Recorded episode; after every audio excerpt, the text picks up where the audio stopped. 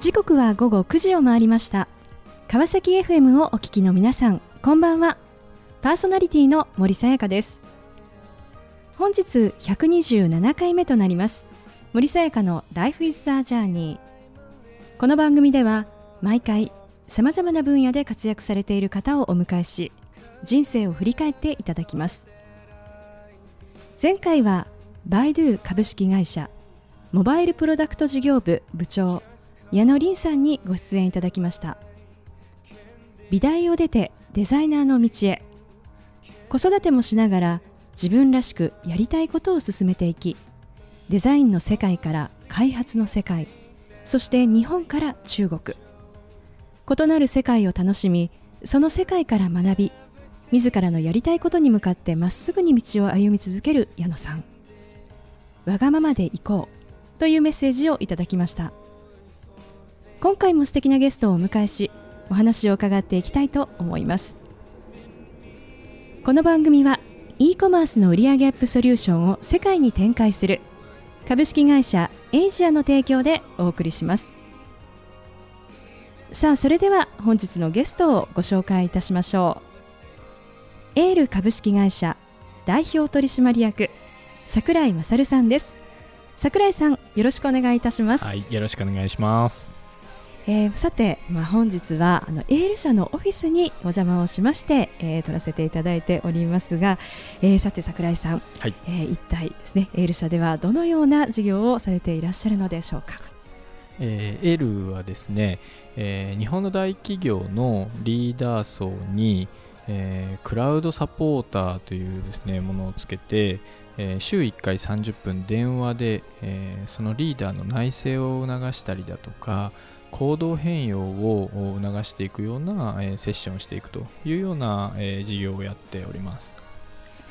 あのこうリーダー層向けにということなんですがあの例えばなんかこうどのようなお話をですね、えー、こう普段こうされるんでしょうか？リーダーの方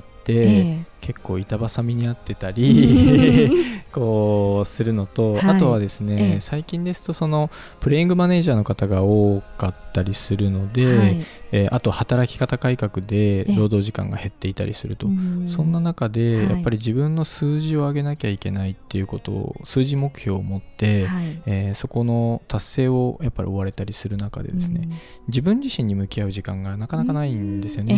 でそもそも自分が何がやりたかったんだっけとか、この仕事って本当に社会にどう役に立っているんだろうとか、はい、部下とのコミュニケーションで悩んでいるとか、逆に上司とのコミュニケーションで悩んでいるとか、はい、まあ、そういう悩みを、あの持ってるんですがなかなか相談する相手がいないので、そういった相談を我々のクラウドサポーターって、まあ、いわゆる第三者で、えー、えー、利害関係がないので、はい、そういう人に、まあ、本音でちょっと話をしてみて、うん、えー、思考整理したりだとか、えー、感情整理したりだとか、はい、えー、改めて自分の働く動機を見つめ直してみたりだとか、うん、そんなことをしてもらうようなサービスですね。でちょっとこう話してみるとなんかこう気持ちが整理できたりなんかこうすっきりしたりすることってやっぱりありますよね。あります。ありますよね。でもその話を聞いてくださるこのクラウドサポーターというのはあの一体どういう方々がこう集まっていらっしゃるんでしょうか、はい、今200名ぐらいいるんですけど、はい、えーとですね、7割8割が実は副業の方で。えー。と、副業をしながら、はい、えー、誰か人の役に立ちたいというような方々ですね、はい、で、えー、特にコーチングを学んだんだけど実際活かせてないとか、キャリアカウンセラーの資格を取ったんだけど、はい、まあ、なかなかそれをそれでは仕事にできないので、えー、というような方が結構多くて、あとはマネージャーになってコミュニケーションを学びたいんだけど、はい、なかなか学べるところがないとか、そういう方が78割いらっしゃいますと。あと23割はですね、えー、あの専業のコーチの方もいるんですが、多いのは、えーと、実際女性が多くて、何かというと育休中であの時間が余っていてただなんか社会と関わりたいとか、えー、自分が今までマネジメントやってきて、はい、誰かに貢献したいとかですね。あと最近特殊な特殊というか、えー、最近はですね、はい、あの海外の中妻って分かりますか、えーはい、わかります？駐在員のそうですそうです。中 妻さんの方々とかもすごい優秀な方が多くって、はいでも現地でやれる仕事がなくって、はい、まあ、そういう方々に海外から日本の企業を支えてもらうというようなことをやってもらったりしてますね。さまざまな方がいらっしゃる、はい、結構いろんな方がいらっしゃいます。で、まあ、なぜですねあの今こういった事業をする、まあ、そういった経営者としてですね、えー、こう運営されていらっしゃるのかあのぜひ伺っていきたいと思うんですが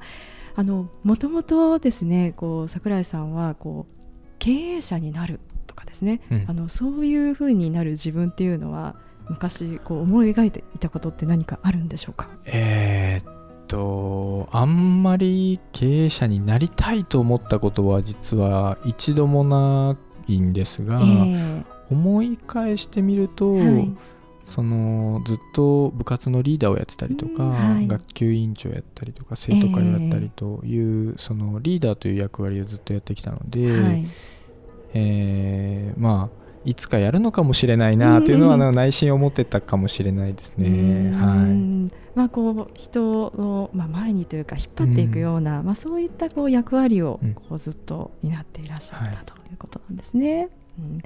であの最初のこうキャリアがですねあのワークスアプリケーション、はい。いうことなんですがあの一体なぜですね、うん、こちらのこう会社に入ろうというふうに思われたんでしょうか？はい、えー、っとですねこれは私が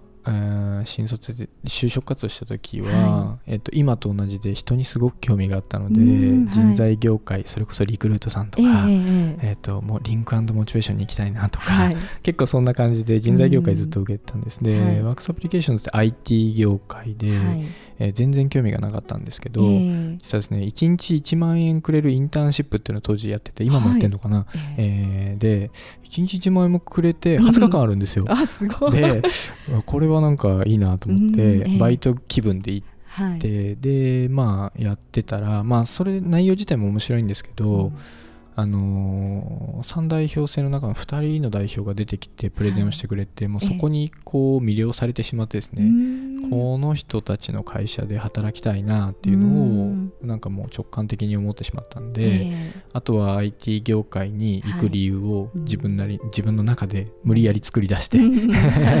もうその魅力に惹かれてそのまま入っていったっていうのが理由かなと思いますね。はい。その惹かれたこう魅力っていうのは一体どんなところだったんですか、うん、一つはですね、はい、見てる世界が大きかったですね、うん、えー、本気でこう日本を日本の企業を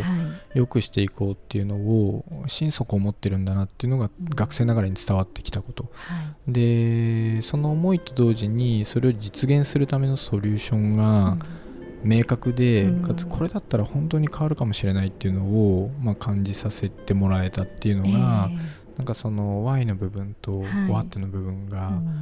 両方こう兼ね備えられてる感じで、そこに熱さが乗っかってるとい。うのがとっても好きで入ったのかな、今整理するとそんな感じかなというふうに思いますね。うん、Y と What とそしてそこには熱意ですね、この熱さころなんですね。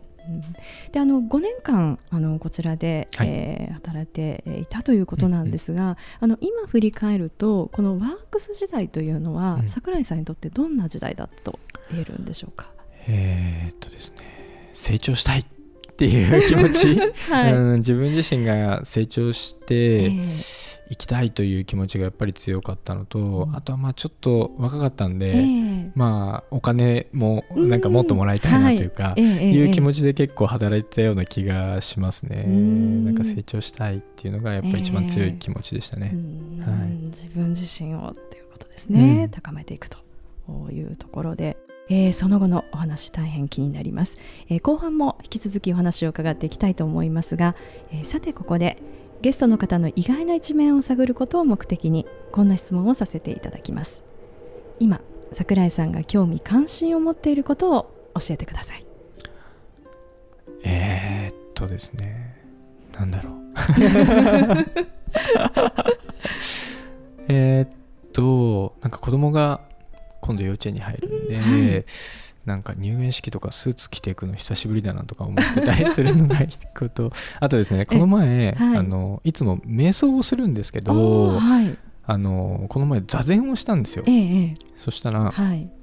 えっと座禅って目を開けてするんですね。瞑想って目つぶってするんですけど。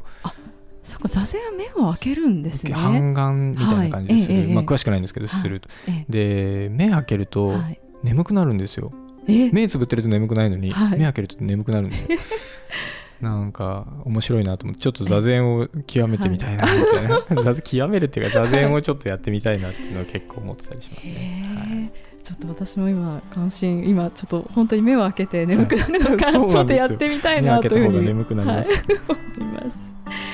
はい、では、えー、ここで一曲お届けしたいと思います。えー、レディー・ガガブラッドリー・クーパーでシャロー。さあ後半も引き続きエール株式会社代表取締役櫻井勝さんにお話を伺っていきたいと思います。え前半は、まあ、最初のキャリアである、まあ、ワークスアプリケーション時代ということでお話をしていただきました。でその後ですね、えー、一体こうどのような歩みをされたのかちょっとぜひお話しいただけますでしょうか、はい。ワークスを出た後は1社減ってで3ヶ月しかいない会社があったんですけど、はい、そこで結構ですね初めて大きな挫折をしてですね、はい、でその時に出会ったキャリアコンサルタントの方に、えー、と稲森さん稲森和夫さんの「生きる」という生き方かなっていう本を、い、ただいて初めてそこで、働き始めてからなぜ働くんだっけとか何のために生きるんだっけっていうのを改めて考えたタイミングがそこでしたと。でそれを読んでみてなんかやっぱりこう誰かのためにとか、人のためにっていうもので生きていった方が幸せなのかもしれないなっていうことを思って三者面に行きましたね。はい、でなんでそこではどちらかというとその成長っって自分がこう成長して稼ぐみたいなところから、はい、えー、と人のためにとか、はい、誰かのためにっていうことをずっと考えながら、うん、どうやってその人のために生きていくんだみたいなところを、うん、ここも5年間ぐらい、うん、ずっと考えてやっていきましたね。主にどのような仕事をされていたんでしょうか？ここではですね、はい、えーと、僕自身の仕事は営業とか、はい、マーケティングの、まあ、責任者をやったり、えー、えーとあとはめずちょっとあれなんですけど、はい、マクロビオティックって分かりますか？マクロビオティック。ってですね、えーと、玄米菜食玄米と野菜とかを中心にした食事なんですけど、はい、その子会社を持っている会社だったんで、えー、そこの責任者をやらせていただいたりだとか、なんかそんなことをやってましたね。はい、あのその中でこう桜井さんにとってこう働く意味ですとか、まあ、こう生きる意味みたいなものをこう考えさせられた場面っていうのは一体どんなところがあったんでしょうか？えー、っとですね一番大きかったのは、はい、誰かのためにってみんなが思ってる会社だったんですね、えー、とっても素晴らしいんですけど、はい、それがねばならぬになってしまうところの苦しさがすごく溢れてしまうタイミングがあって、なんか人のため人のためで、えー、と自分を犠牲にしていったり、人のためにできない自分を責めたり、そういう社員が増えていた時に、はい、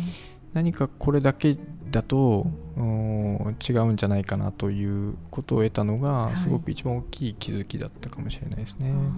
まあ、人のためにではあるんだけれども、うん、それだけでは足りないと、うん、もう一つそのこう自分自身にのこう気持ちねばならぬの、うん、ここのまあ解放みたいなところがまあ必要だったそうですね、うん、そのこう気づきを得てあの桜井さんはこうどんなふうにですねこう自分自身をこう変えてといいますか、変わっていったんでしょうか、そうです。そこで学び始めたのが、はい、えっ、ー、と幼児教育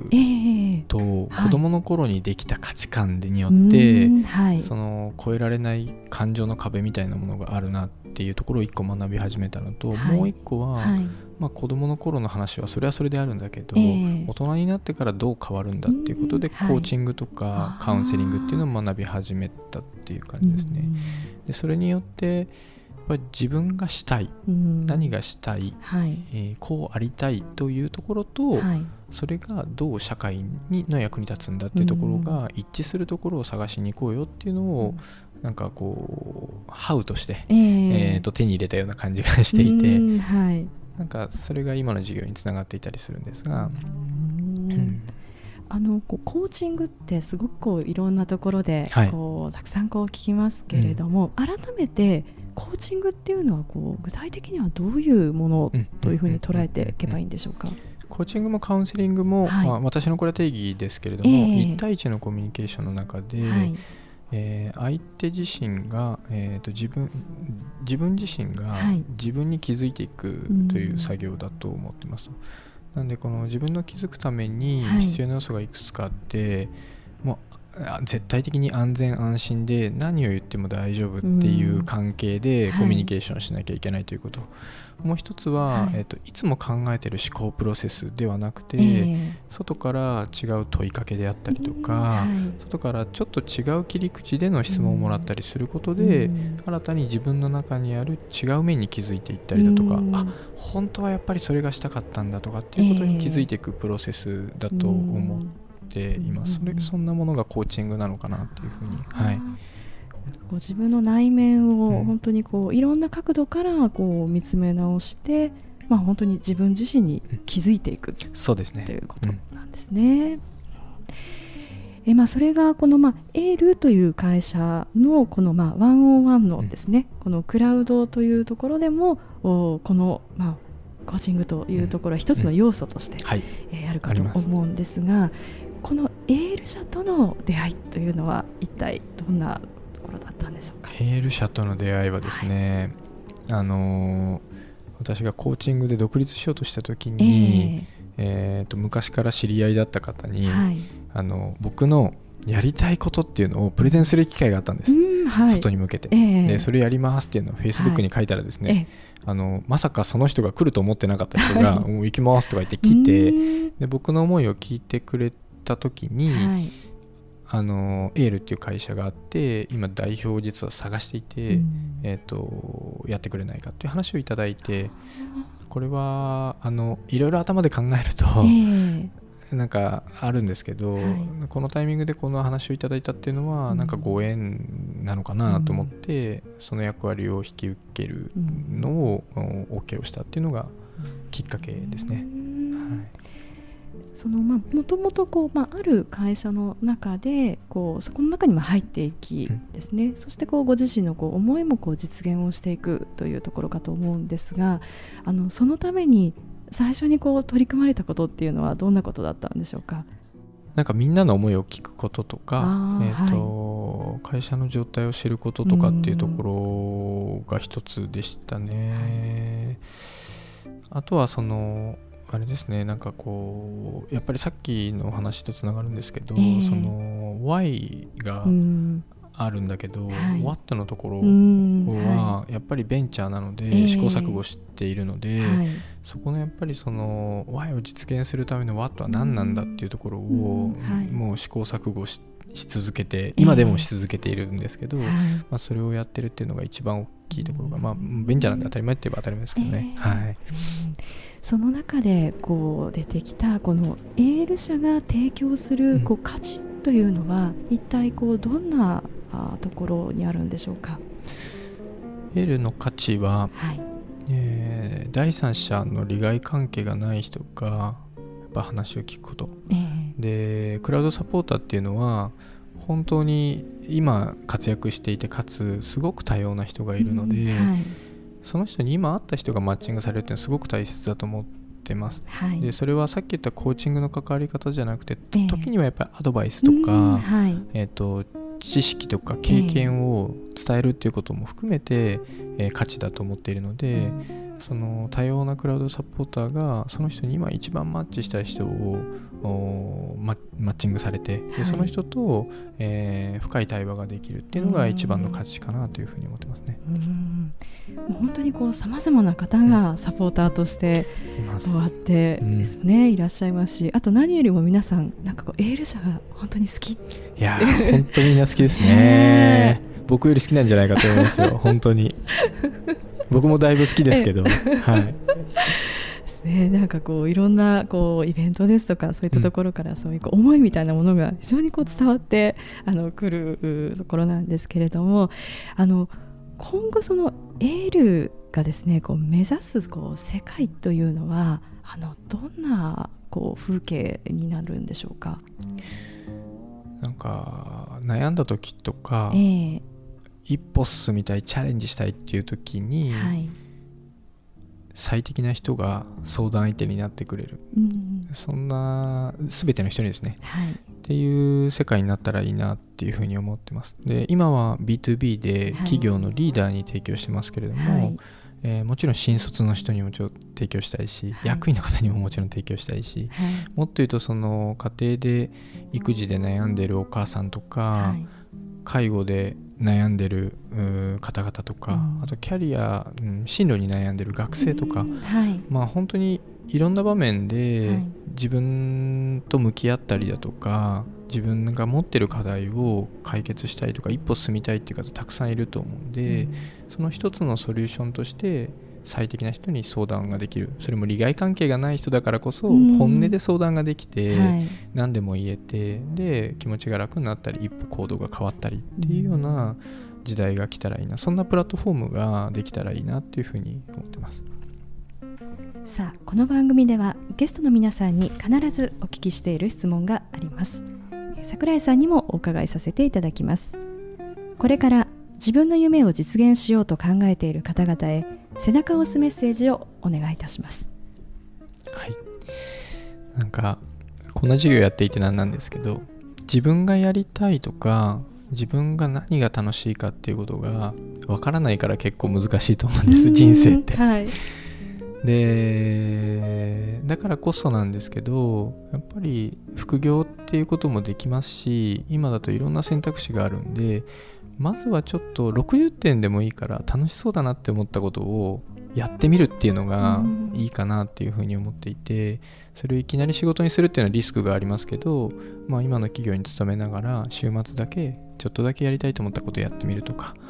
なんか会社の中でやってみる。なんかそれがあの100点になるまでやらないじゃなくて50点でも60点でもいいからちょっと変化を起こしてみるっていうことができるとまた自分に新しい気づきが生まれて自分が本当に何が楽しいか何が好きなのかっていうのが見つかるんじゃないかなっていうふうに思ってるんでなんかそんなものがあるんだったらちょっと一歩だけやってみるっていう勇気を持つといいんじゃないかななんていうふうに思ってます。素敵なメッセージをありがとうございました。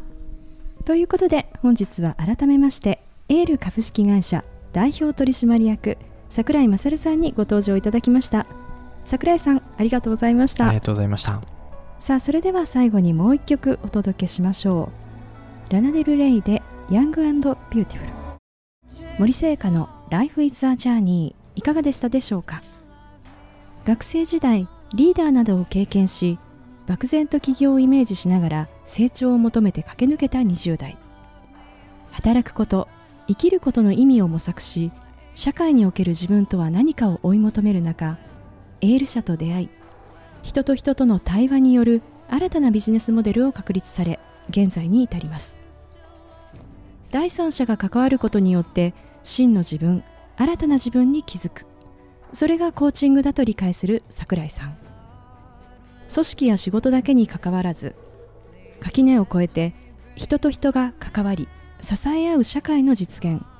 それが櫻井さんの目指す世界。60点でもいい。興味のあることをまずはやってみよう。そうすれば新たな気づきを得られ新たな道が広がる。楽しみを追求し続けること。それが自分自身のそして社会の幸せにつながるのではないか。そんな気づきを得られた時間でした。次回はどんな素敵なゲストの方が来てくださるでしょうか。来週もまたこの時間にお会いしましょう。今日も一日お疲れ様でした。おやすみなさい。